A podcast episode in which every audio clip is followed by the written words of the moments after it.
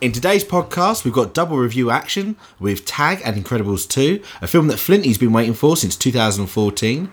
I'm very lucky to play a brand new game. I have the pleasure of testing it, and it's box office higher or lower. Yes, it's exactly what you think it is.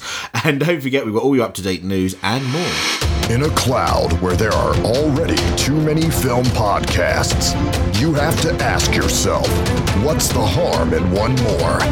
Two ordinary men armed with unqualified opinions. Talk filmy to me. Hello, welcome to the Talk Filmy to Me podcast, the film podcast about news, entertainment, general pop culture. It's the podcast that went into hiding not to hide some form of secret identity, but no, I was on my vacay. Joining me on the pod today, it is a guy who you may have heard on BBC News, you may have seen him peering in the bushes, but also you may have heard him on previous pods about science, comedy, and everything else in between. Jamie Hannan, how you doing, buddy? I'm doing very well, mate, but I'd like to clarify they will never see me in the bushes. you, You've got to be an expert at these things, you think, so you're never going to find me. no, fair enough, fair enough. Well, um, speaking of not being seen, obviously the pod hasn't been on for the last week or so, and apologies. Uh, like I was saying to Jamie off mic, was, it was very sweet, some of the messages I got, and um, the message of, where's my pod? Comma, dick. Um, I like thank, that one. Thank you for the use of grammar. Um, here you are, sir. I hope you enjoy. Um, I did do a bit, a couple of movie things, I suppose, when I was on my vacation. So I was in, in Austria, in Salzburg, for a, a charming wedding. And Izzy, if you're listening, thank you so much for inviting me. It was absolutely fantastic. Um, and then I went to Venice, but I went to the Von Trapp Castle as part of the, the sightseeing thing. Do you know what? Sound of Music. It's a classic, isn't it? Everyone appreciates the sound of music. Yeah. As a child, I had to watch that film so many times that a the sight of nuns freak me out anyway, especially after the stag do in uh, in Prague. Prague. uh, um, uh, yeah, just Google that. Um, you know, nuns freak me out anyway, but the whole singing and I, I I hated musicals for years for that. Absolutely hated them. I tell you what got me back into musicals was Les Miserables, the film with uh, you know the, the, one that was made. Anne Hathaway yeah, and uh, Hugh one, Jackman. Yeah. yeah. Hugh Jackman can't sing, but I thought it was brilliant. I think yeah, I, I generally love Hugh Jackman yeah. to be fair, pretty much in everything he's in. Um, but also, I can't help but when we were going around the the castle, mm. um, it's quite funny the tour they give because they don't obviously want to talk about what happened uh, between 1940 and 1950. However, obviously, The Sound of Music is a film set within that time period.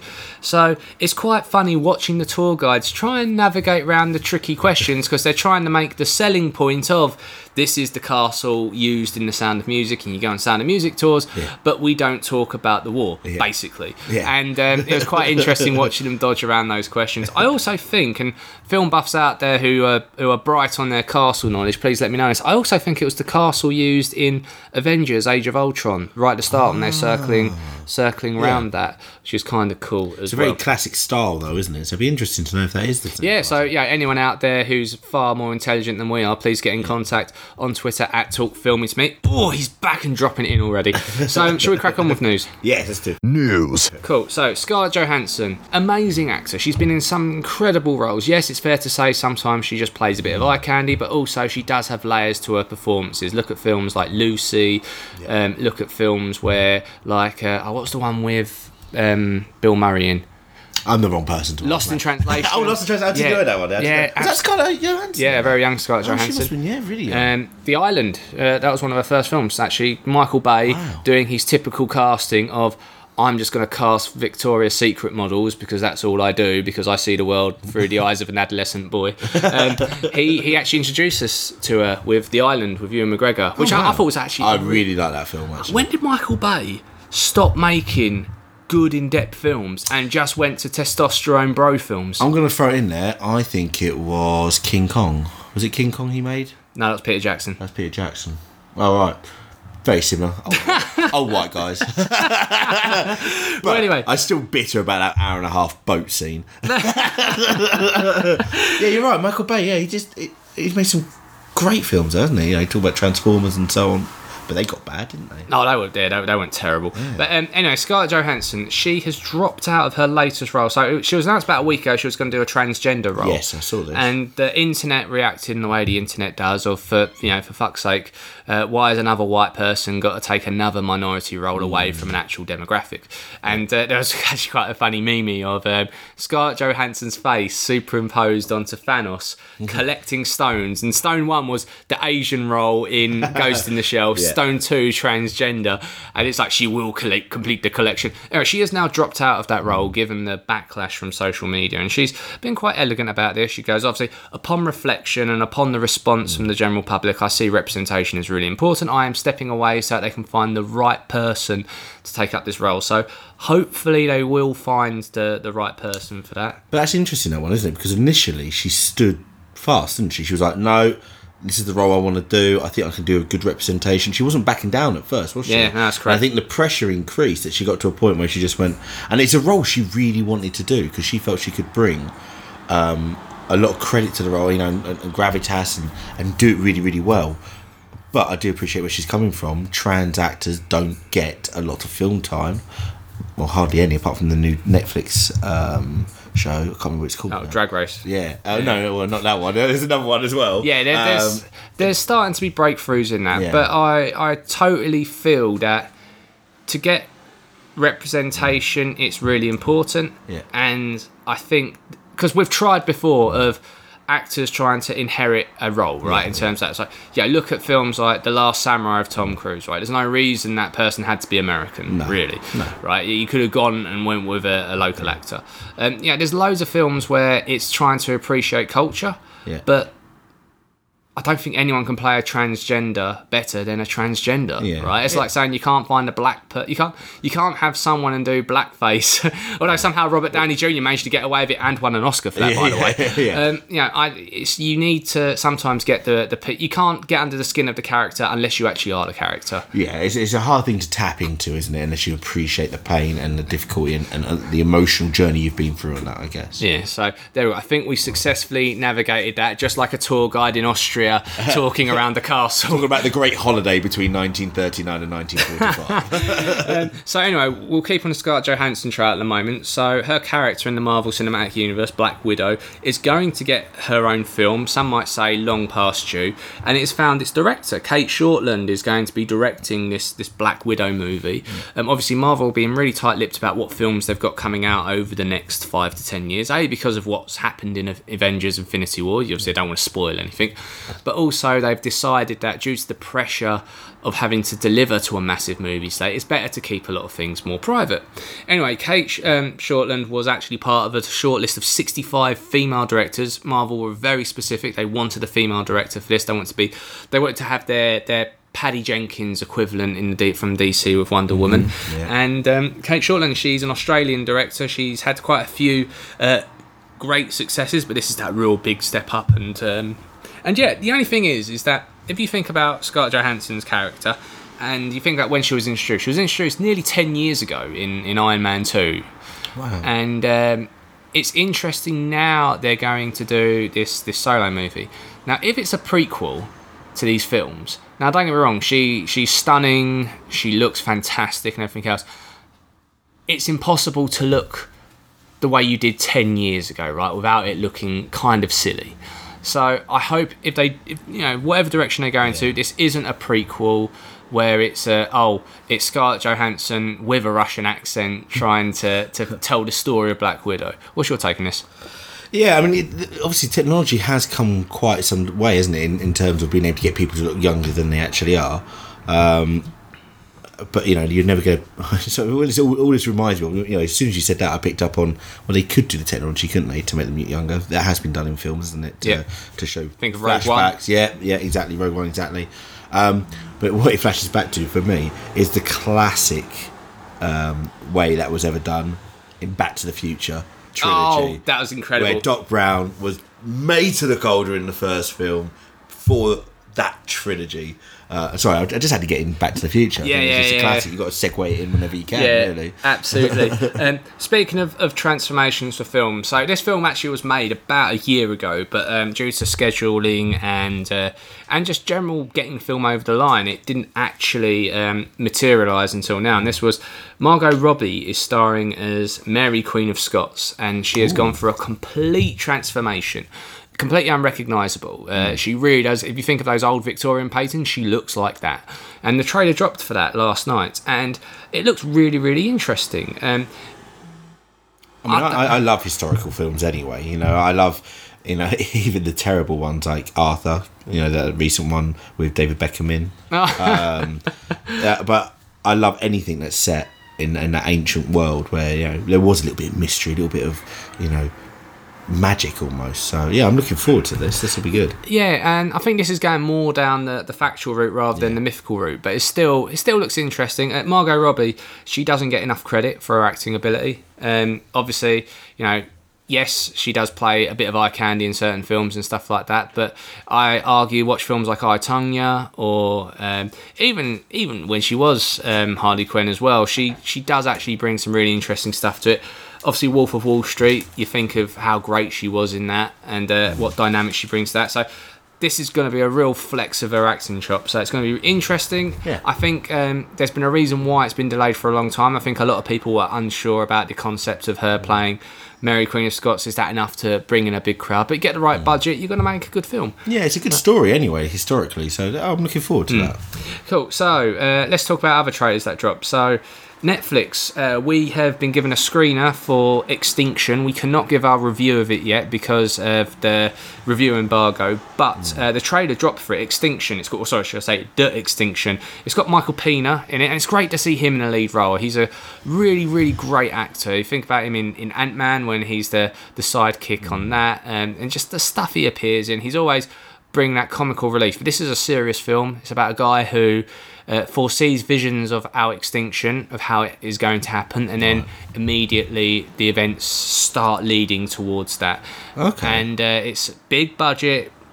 AAA money going down on this. Um, it is a Netflix original. This hasn't been, oh, this is a studio that bugged at a, Yeah. a project a la um, Paradox Equations and stuff like that. This is purposely made for, for Netflix and it comes out in July 27th. So if you haven't seen that yet, you know, please have a look at that and check out the trailer.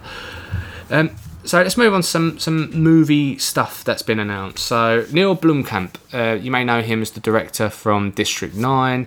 He's also worked on uh, quite a few other things like Chappie and that sort of stuff. He's got a very uh, South African flair to his work. He's very proud of where he comes from and he, he applies that to the stuff he makes. He is directing a Robocop film.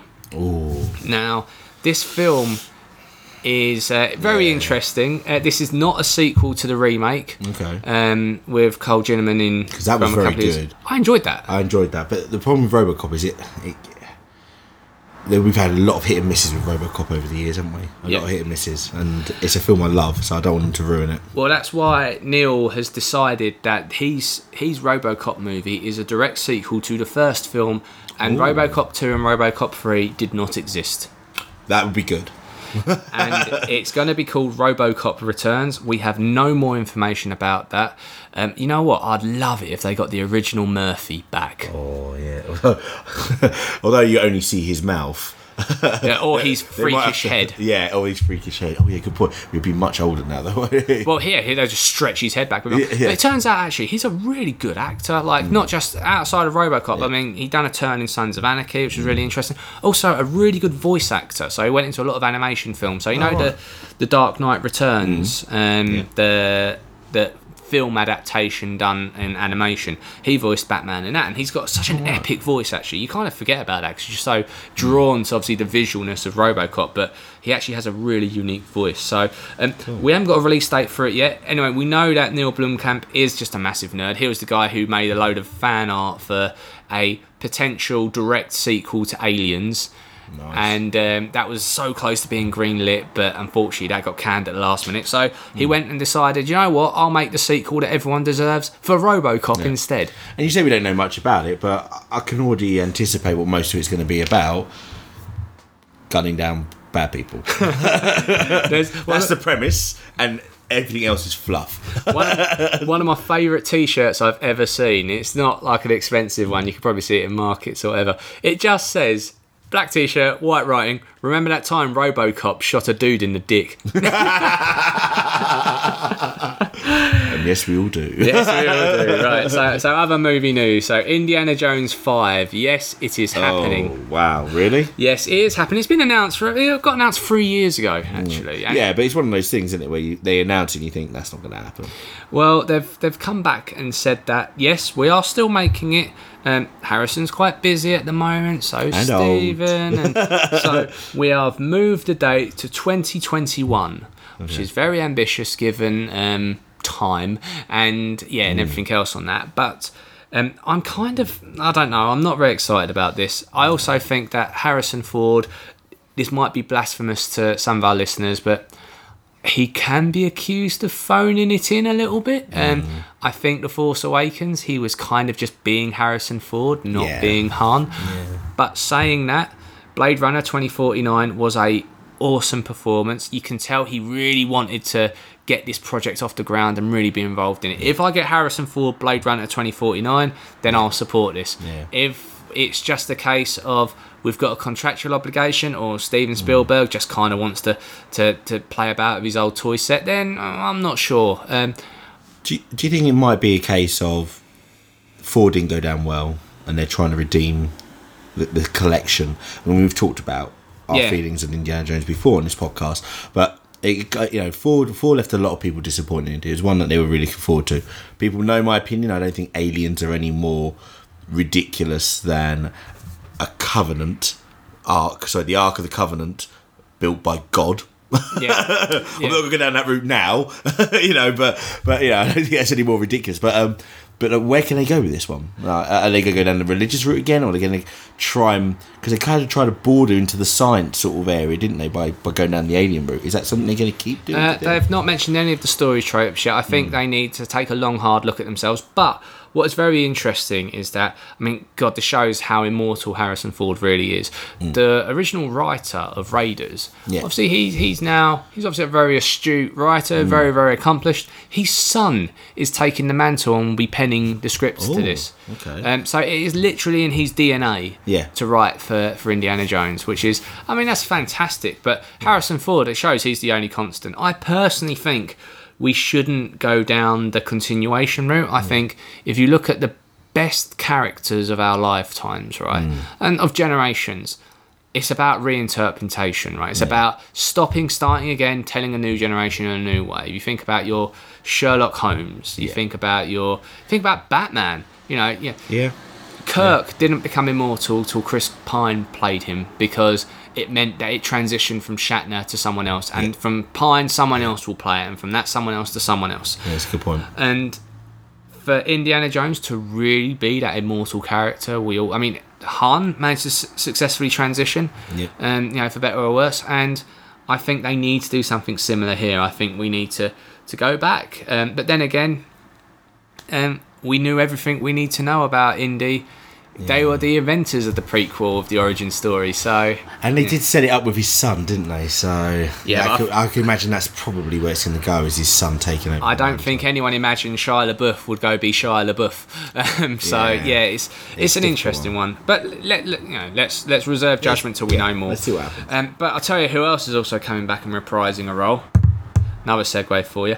Billy Dee Williams is going to be back as Lando Calrissian in Episode Nine. Oh, brilliant! Officially announced, he is back. We've missed him actually. Uh, He's a great character. I mean, don't get me wrong.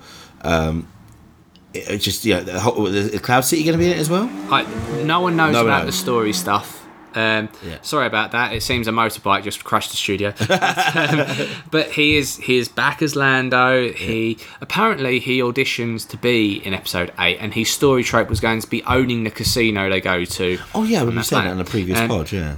But in the screen test, he wasn't as smooth, charm, and sophisticated as we would like to have remembered. Oh. Um, but given the, um, this might be a knee-jerk reaction to everyone going, "You fucked Luke, you ruined our childhood." Okay, okay, okay. Billy Dee Williams is going to be back, and he's going to be really smooth.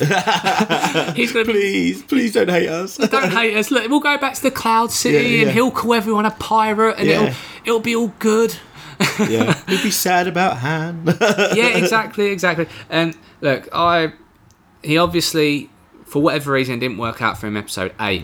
They've gone away. They've got time to think about this. Got time to get it right. So it's interesting that the guy who double crossed them, the guy who they they only turn to when things really go foobar, is going to be the the mainstay mm. of episode nine because obviously we know Leia's not going to be in it because Carrie, you know, God bless and all that, is no longer going to be in. So we know that Carrie's not going to be in going forward because of uh, for obvious reasons. And Disney have come out and said we're not going to be digitally recreating her. yeah, So, and uh, we know Luke's going to be in there as a Force Ghost. He even says the line, see you around, kid. So we know that's going to be there. Um, but they're still keeping details very close to their chest. I think we need to know some details around October time by their usual schedule because they're scheduled to come out Christmas um, the following year, Yeah. which is good. They've pushed that back because I don't think Star Wars films should come out in May. No, we're used to having one at Christmas now. It Yeah. seems, seems crazy to say that after all these years, but we are used to having them at Christmas, and it's a nice. I think everyone likes it, don't they? They're Yeah, like, they've cemented their. Yeah. You've spent all this work and marketing and budgeting to mm. basically say, look, Christmas is Star Wars time, and every other film that comes out at that time goes, fuck me, I do not want to compete with that. Yeah. And they've changed everything. And yeah, one of the reasons why I think Solo was a flop. Um, wasn't because the film. I think the film's great, but I think the timing six months. I mean, Mm. in some countries, The Last Jedi was playing in cinemas up until March, so Right. that's only four months before um, Solo came out again. So yeah, they did. They didn't get the build up that right. anticipation, does it? You know, people don't get excited about it because they've had that one film. You need time, don't you, to build up that excitement. Again. Exactly. That's what Star Wars is about. Star Wars is about being excited, feeling that that childness, like you know, mentality of oh my god, there's a Star Wars film coming out. You know, Yeah. I still remember how I felt when Episode One was coming out.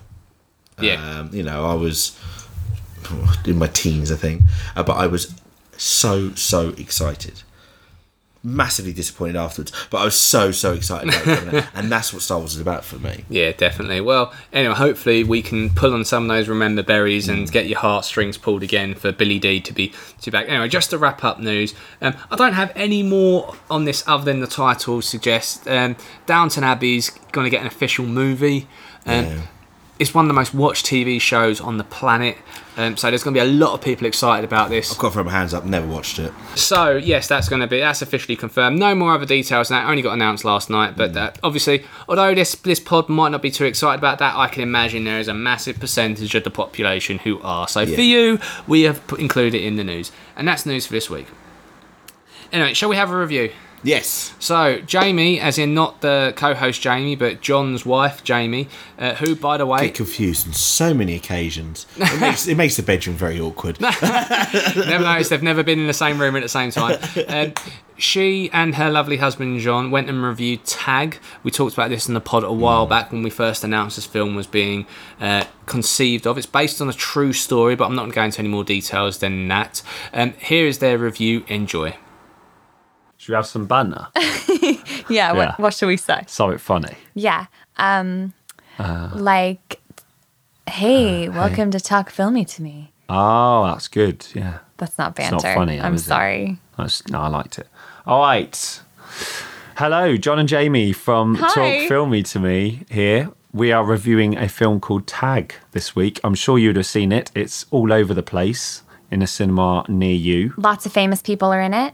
It's got a stellar cast. Let's be honest. Let's run through a few names. We've got Jeremy Renner. We've got Ed Helms, Jon Hamm, Jon Hamm, and some awesome other very recognizable people. Rashida Jones. Great cast. Now, let's get to the plot, shall we?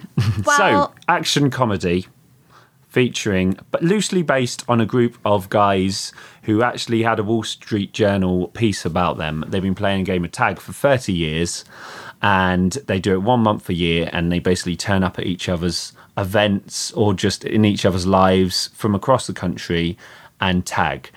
Uh, adorable, and the story deserves I think, a lot of heart and soul, as well as comedy. Um, now, what did we get here, Jamie? Well, not not much of any of that really. I love the idea, the story on which this film is based, and we didn't really you don't get to see any real footage of these guys, the group of friends who who have the 30-year game of tag until the very end of the movie. It's like the last 2 minutes. Mm. And that's where all the charm of the movie was for me. Mm. Yeah, I mean, I feel like this is taking a leaf out of films like Hot Fuzz, those sort of action comedies that are all the rage. Last few years, they've been coming out a lot more. A lot of action kind of delves into comedy, a lot of comedy delves into action. There's a nice little hybrid of the two. Um, this, I felt like it didn't have uh, so much of the comedy. It went too far with the action, I thought. It took all of the real heart and soul out of the story. Yeah. Do you know who I thought it was lacking? Hmm. Paul Rudd. It, it did totally need a bit of Paul Rudd. Paul Rudd but the have given it. performances the performances were pretty were good. I felt it was the script and the the way that it was puffed up into this action film that sucked all the I- soul out of it. I thought the action it was overcompensating. It was like, oh no, it's, this bit's not funny enough. Let's do a super slow mo and Mm. put a serious voice on. And I, I mean, that being said, half the cinema was full, and there was quite a few laughs. Some very generous laughs. Of you know, you know when you get a member of the audience, you like you you will laugh at anything, won't you? It was tough though because there were parts of it as well that felt a bit off off color and uh, just a bit mean, like the way they treated the bartender who just wanted to be friends with them. Yeah, there was it was kind of me- a couple of uh, just off color. There were things that didn't make sense to me that I was like, that's not funny. There's no reason for that, you know? Definitely, I totally agree. It just didn't quite. It almost like it didn't read the room, um, or it didn't know whether to be edgy or not. But it definitely wasn't charming enough to be edgy. Yeah. Um, Now, all this being said, I mean, this was not a good movie. It was the sort of movie I would contemplate leaving halfway through because you you're not going to get anything out of it. But, But there- we were here for you, dear listeners. we we stood we stood, and it actually the last two minutes of the movie were some of the most charming things I've ever seen because it showed the actual guys that it was based on, and it was their real life footage of them tagging each other at their uh, all sorts of events, sporting events, family it was events. so cute. I laughed out loud and I cried in those two minutes. Whereas the entire rest of the movie, I hadn't la- I hadn't really had a true emotion, It was, an emotional reaction. it was bizarre to show it at the end because it it made you realize how how much of the film was lacking the heart and charm and soul from the last two minutes of it. Yeah. So I mean, the film's very it's loosely based on these guys, and it's got the best comedic talent they could find.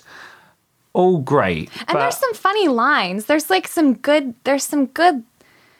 There's some good writing, you know, interspersed. Yeah. Bits of gems and some, and they've got good chemistry. The guys, I think. Yeah, but the guy, it's there just wasn't enough about keep staying in each other's lives and that male bonding and camaraderie that really gets you in the feels sometimes. You know, when you, guys who are typically less, uh, no, sorry, more withdrawn are actually you kind of see see that and it gets to you. This lacked all of that. It kind of just went for the action comedy and didn't quite pull it off. Um, let's talk female roles in the film. It Oh. felt like Oh my goodness. it felt like the Hangover.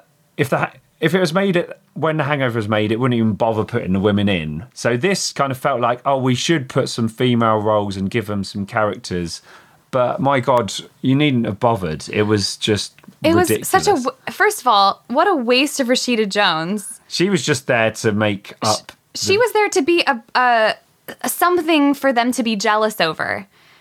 She was there to put a bit of conflict in their friend group, and she had nothing to do other than that. And is it Isla Fisher? Is that the other actress's name? Quite possibly.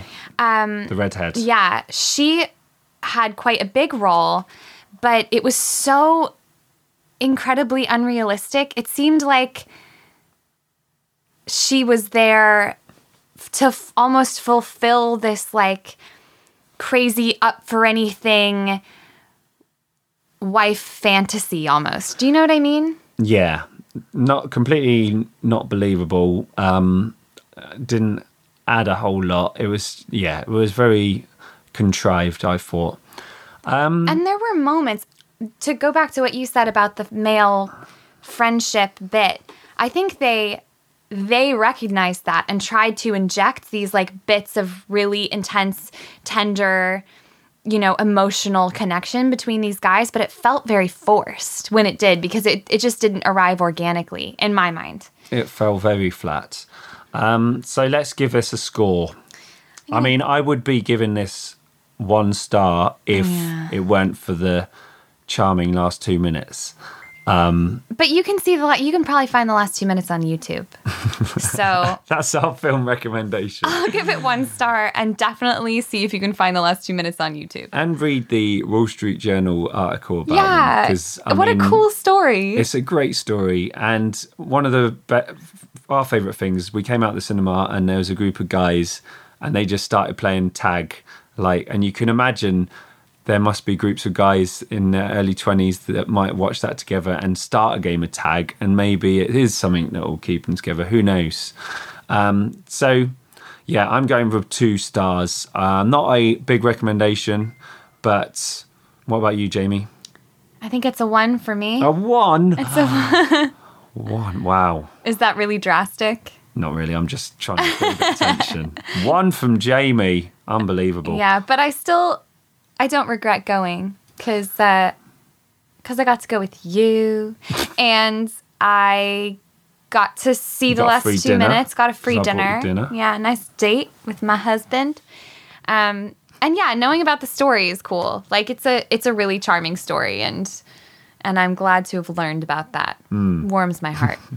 Yes. The film, not so much. Yeah. Well, I would be intrigued if anyone disagrees and thought it was absolutely chuffing hilarious. Feel free to disagree and tell me why I'm wrong.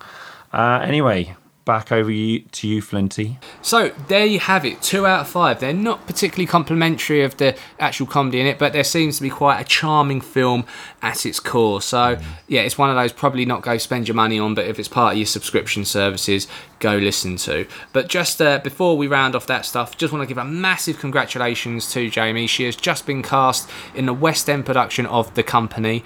Um, this is a massive opportunity for her. It's a great Broadway show that's coming over to the UK, and. Uh, to think we gave her a big break on this podcast. It's not easy. It's not easy to get get a break these days, but the pod is all about it. So, congratulations, Jamie, and uh, yeah, I'm sure we'll be hearing more and more about your successes going forward on that. So, anyway, shout Jamie. Cage or Nonsense uh, took the internet by storm. People absolutely loved it, but as I mentioned before, I'm shelving it. Um, just because you got you got to let these things move on and adapt and everything Yeah, no, else. I get that. So that means we have a new game, and you're going to be the first participant. Love it. I'm calling it box office higher or lower, and here's the jingle.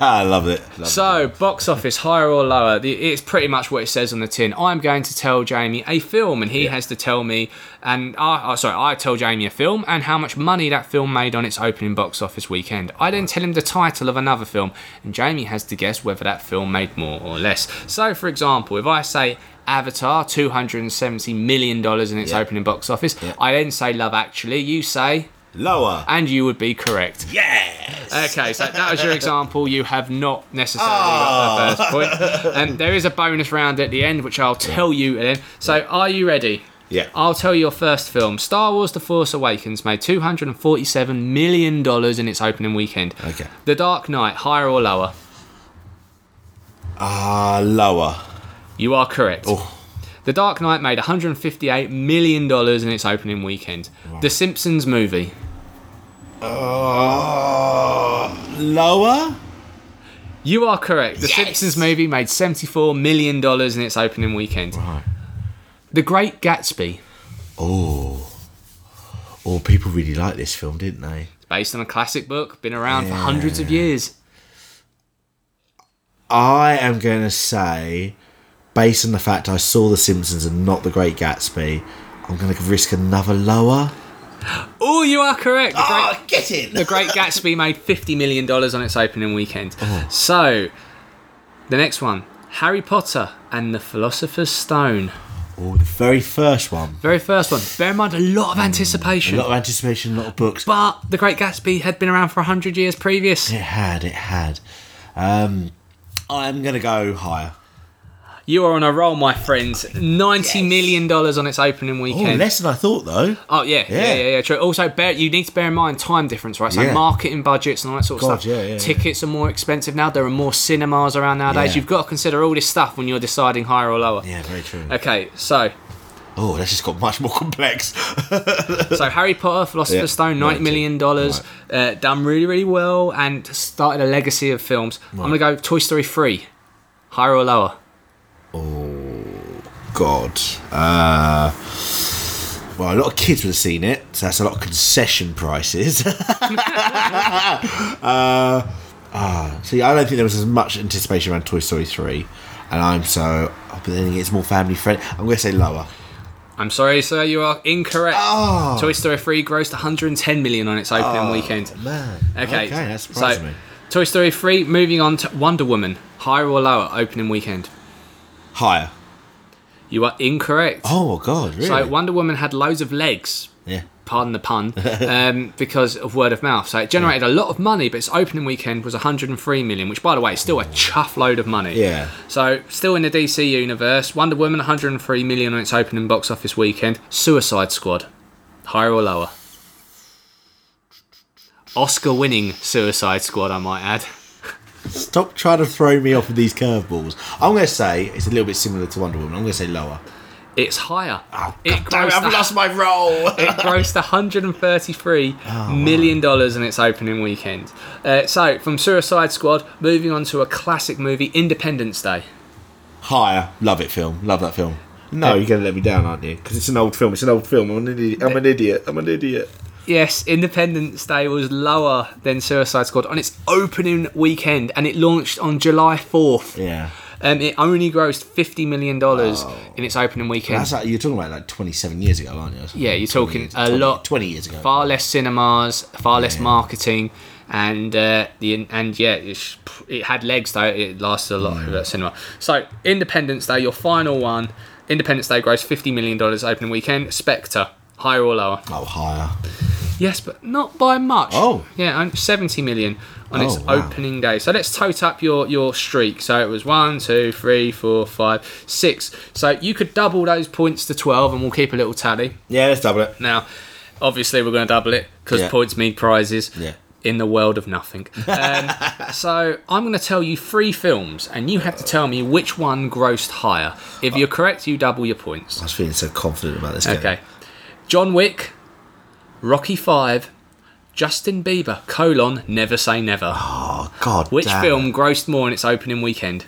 Well, I've seen two of them. Can you guess which two I've seen? Ah, it's difficult because you've got to try and take personal opinion out of it. Yep. Very much love John Wick, but so we've got John Wick, Rocky Five, or Justin Bieber. There's a lot of losers out there that would have seen the Justin Bieber story, but there's a lot of anticipation around Rocky Five, and it was awful. but that first weekend, there've been a lot of. That's an old film now, isn't it? Oh, I don't know. Rocky. F- Justin Bieber. Oh, you are correct, sir. Yes. Um, John Wick and Rocky Five only just beat the fourteen million dollar mark, Wow. where Justin Bieber colon Never Say Never grossed twenty nine million dollars on its opening weekend. Still not high, is it? That's still not very high. Well, I mean, you got to look at this relatively, right? If you only spent five million dollars on your film and it grosses three times the amount, Yeah, then true, you true. know, fair play. John So- Wick, though, that's disappointing, isn't it? Well, it, it become it, It become a cult It become a classic, cult yeah, classic, yeah, right? So there you have it. Box office higher or lower. If you're enjoying it and you have got some film ideas you want to send through, get in touch at Talk Filmy to me on Twitter.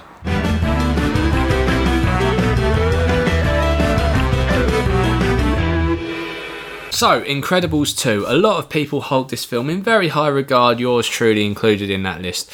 Um, the Incredibles was absolutely fantastic. I think it came out in 2004. I remember taking a girl on a date to go see that. Like, she was like, oh, should we go see a film? I was like, yeah, yeah, yeah, definitely. And like, she was hoping to go see, I don't know, something with action, suspense, you know, for adults. And I was like, I want to go see a Pixar film. but anyway, um, oh, how times have changed. But the film continuity has not. Uh, Incredibles 2 is literally set in that final scene in Incredibles 1 where the Underminer appears, and that's where the film, the second film, I should say, takes straight off. The visuals have been slightly updated, obviously, because it's been about 15 years since that original film. So, uh, and turns out I can't count neither, but it's been a long time since the first film, and uh, yes, obviously technology has moved on slightly. It's, it's a film that you've been looking for personally for quite some time. Oh, yeah. If you go back to our previous pods and so on, you'll hear Adam talk about this film quite a lot. He has been very much looking forward to it. Yeah, this. it's my favourite Pixar film. What I love about it is the soundtrack is beautiful. It could have been picked from a James Bond score. Uh, the visuals are absolutely incredible, and it was told in a time when superhero movies weren't necessarily for law of you know one coming out every quarter sort of thing. So, and they really did set the tone. I think that they got the Fantastic Four right far better than any Fantastic Four film Yeah, will. yeah. Um, I think if you take that Pixar ingenuity of ma- uh, marrying great technology with great storytelling with some real unique individuals, I implore you to read the book Creative Inc. It's done by Brad Bird and Ed, I can't remember the other guy's name, the two guys who founded Pixar. Um, it is absolutely incredible to hear the journey they've gone through. Now, this is obviously a sequel, and if you look at Disney Pixar sequels, you think about Toy Story 2, Cars 2, Finding Dory, uh, Monsters, University. It is fair to say that the sequels never quite live up to the originals. Now, Yeah, kind of almost like straight to video or straight to DVD or straight to download as it would be today. Yeah. Yeah, I mean, yeah, kind of like this is not that film. This is a big budget film which has its own story, its own continuity, and its own right. I'm going to go on record and say it's probably the best Pixar sequel I've ever seen, and I include Toy Story 3 in that bracket as well. strong- um, original cast. Uh, they haven't aged a day in terms of their voices, so they sound like it is literally taking the following scene. And obviously, with it being computer animated, we don't have to worry about looks. So, yeah, it very much continues that. Um, but interesting, the story tropes this. So basically, superheroes are still in hiding. There is a private backer, a financial backer, wanting to bring superheroes back, and he approaches the Incredibles, wanting Elastigirl to come out of hiding because the collateral damage caused by Mr. Incredible and Frozone, i.e., boys with their toys being too loud and bangy, um, means that the public perception is always that the the benefits never outweigh the negatives caused by these heroes fighting in the streets. So Elastigirl is brought out of retirement and they help her fight crime. And she's the main character. She is the protagonist in this. Mm. What does that mean for Bob? Well, Bob has to stay home and look after the kids. It's very much a fish out of water, someone who's mm. not very used to um, being at that home. He is literally shelved for this film, as well mm. as Dash. In fact, every male character in this film is kind of left to the sidelines. Now, this is very indicative of our time, but also it, you can tell that Pixar felt that they need to do course correction. Yeah. In their, in the first Incredibles film, yes, it is fair to say that the female characters in that film are basically there to look after children. Mm. They were shelved. They were shelved. yeah. Exactly. So the balance has been switched in favour of a swung the pendulum in the other direction. yeah, exactly. And I, I, I think it's great for the times. I think it's great mm. for for women to have this sort of representation in films. And I can imagine every little girl watching this film would love to grow up to be Elastigirl, which Yeah. is absolutely fantastic. And I really enjoy. Unrealistic, but fantastic. Yeah, I mean you can't stretch to you can't stretch to beyond uh, your own means and all that. that's but um, I will say it is absolutely incredible what they do. Pardon the pun with the use of her powers. So they find very creative and imaginative ways to use her elasticity to get out of situations. Really creative. You would never have thought, oh my god, yeah, if I that of course that's how you would do that. Or oh, there's that's really cool. That's how you would stop a train from from crashing, all that sort of stuff. I'm not going to go into too much story tropes. You can get all that from the trailers. Jack Jack um, steals the show for me. He's absolutely hilarious. I am a, a young father so I I do empathise with a lot of the struggles of of uh, trying to get a baby to sleep and all that sort of stuff. Um, interesting thing though, in The Incredibles, first one, right? Jack Jack with the scene with Syndrome, and he he he discovers he has powers and all that. I'm pretty sure everyone sees Jack Jack doing that. Yeah. The family are under have no idea that he has powers, and they Oh. discover he has powers in this film. I felt that's kind of bad writing. 'cause I'm pretty sure in the first film they all saw him We'll have to check that for continuity. well, yeah, exactly. But I, they're, they're trying to give the impression that when he was up in the sky in Syndrome, no one could see what was going on, yeah. and they're, they're they're very surprised. And Jack Jack actually is the ultimate superhero. He has a collection of powers, and no one knows the limits of his powers. There's a really charming scene with Edna Mode, which I did not realise is voiced by Brad Bird, the director and writer of Oh, wow. the Incredible films. What I absolutely love about their marketing campaign is um, I anyone who knows I actually uh, my my background career is publishing. I work in uh, many digital publishers. I've worked at places like CNN, Sky, but I've recently turned my attention to the fashion industry. I've been working at a place called The Business of Fashion, which by the way, listen to their podcast. It's absolutely incredible. You won't be able to tell looking at his outfits, but yeah, he does. Yeah, yeah, yeah. Thanks, mate. Um, so I, I've all of a sudden, let's just say, my knowledge of the the fashion sphere is mm. increasing, and part of the advertising campaign for The Incredibles too was they made this video which looked like it was plucked out of a, a Vogue promotional ad, where they've got all these models and designers talking about how much they admire and they grew up. On Edna Mode being their designer of yeah, choice, yeah, yeah. and every now and again they'll splice in interviews with Edna just going, Yes, darling, I've worked with those people, but I'll never work. It's just she she also I do think she embodies another designer out there, which is absolutely fantastic, very like for like from that perspective. But I'll, I won't go into more details than that. But um, it's absolutely beautiful the way they done this work towards it, and she really does shine as a character again in this film. Yes, it does play off some old jokes from the first film, which does you know it's kind of like a, oh that was an easy joke to make, but it is very charming, it's very heartwarming, and it's just a good ride. It's just a good. I mean, the score is once again beautiful. There's a bit where they know that people compare the soundtrack to Bond. They even play a song in the same scale of the James Bond theme.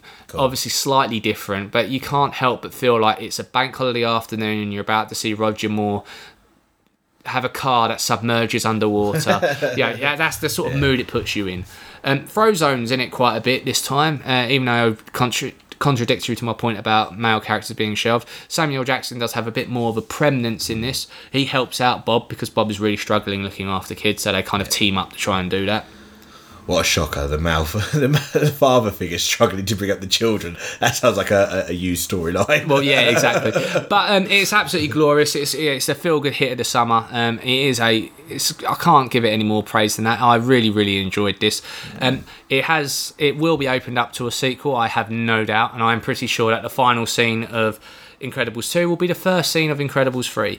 Oh, um, voice acting's absolutely stellar. We've got some, obviously, the original cast, but some new additions. Ethan Hawke is in this. Uh, Bob Odenk. Ethan Hawke. Ethan Hawke, yes, yeah, yeah, the guy who's who's not Christian Bale Yeah. is also there as well. Um, but yes, um, some classic characters are still there as well. Uh, I'm looking Oh. forward to seeing this, mate. Yeah, if- I I did think this is the sort of film that I'd be eager to go out and see, but seeing the excitement on your face and hearing it in your voice as well, has made me want to go watch it. Well, I, I highly recommend it. I think it's it's a definite worthy sequel. It's the best Pixar sequel um, ever so Hmm. far. And you know what? Pixar, for the first time in a long time, have released two films in one year. Um, for the UK, anyway, I know people overseas will tell me that Coco came out towards Christmas for them, but in the UK it was in January. And uh, yeah, it's a great year for, for Pixar. Coco, for me, is probably the best Pixar film they've ever done, and uh, this is their best sequel they've ever done. So I'm giving it four out of five. Wow. Um, and that's the only reason why it's not a five out of five is just because I felt that it kind of played off some of the tropes of the first film a bit too much. Um, I think it's a great step forward in terms of writing, in terms of the the addressing the gender disbalance in, in storytelling. And there is a charming scene at the end where pretty much um, that, that well, not even the end; it's in the middle where this is really hard to write for. Where basically Mr. Incredible has to understand that he has to get with the times. And he finds out that this private backer doesn't want him, he actually wants Elastigirl. And he tries to he tries to say it without saying it. But, but what do you want her for when you've got me? Hmm. And they deal with the writing in a way which A shows the humanity that he realizes that wait a minute, it's not all about me. Hmm. Whilst at the same time bringing Elastigirl to the forefront. That's you, that's very difficult writing to do for, and a lot of lesser writers would have absolutely made a ham fist of it. So I think it's a very good film. Bring your kids to it. It's very enjoyable. There is an animated short at the start, as all tradition with Pixar films. It is very, very charming. You just want. It feels like a just like a, a hug. You know, there's no way to describe these films. They're just really enjoyable. Four out of five. The Incredibles two. Go see it. Mom's new job. It's time to make some wrong things right. Help me bring supers back into the sunlight. We need to change people's perceptions about superheroes, and Elastigirl is our best play. Better than me? Thank you for taking the time to listen to this podcast. If you've enjoyed listening to it, as we've enjoyed making it, please click on the like, subscribe, download, follow, stalk, whatever button it means that you get more content from Talk Filmy to me. Thank you so much for your patience and waiting for us to release this pod. I know uh, some people were a bit frustrated with waiting for us to release. Don't worry, we'll be back to our usual weekly schedule from now on. Um, I want to thank Jamie, dude. It's always a pleasure. How can people find you?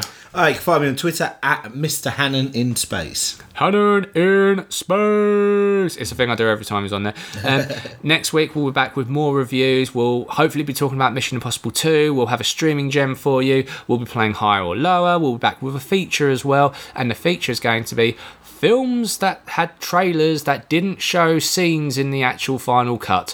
It's going to be quite interesting. We're going to have a bit of debate about it, whether that's a good or a bad thing. Anyway, stay filmy. Till next time.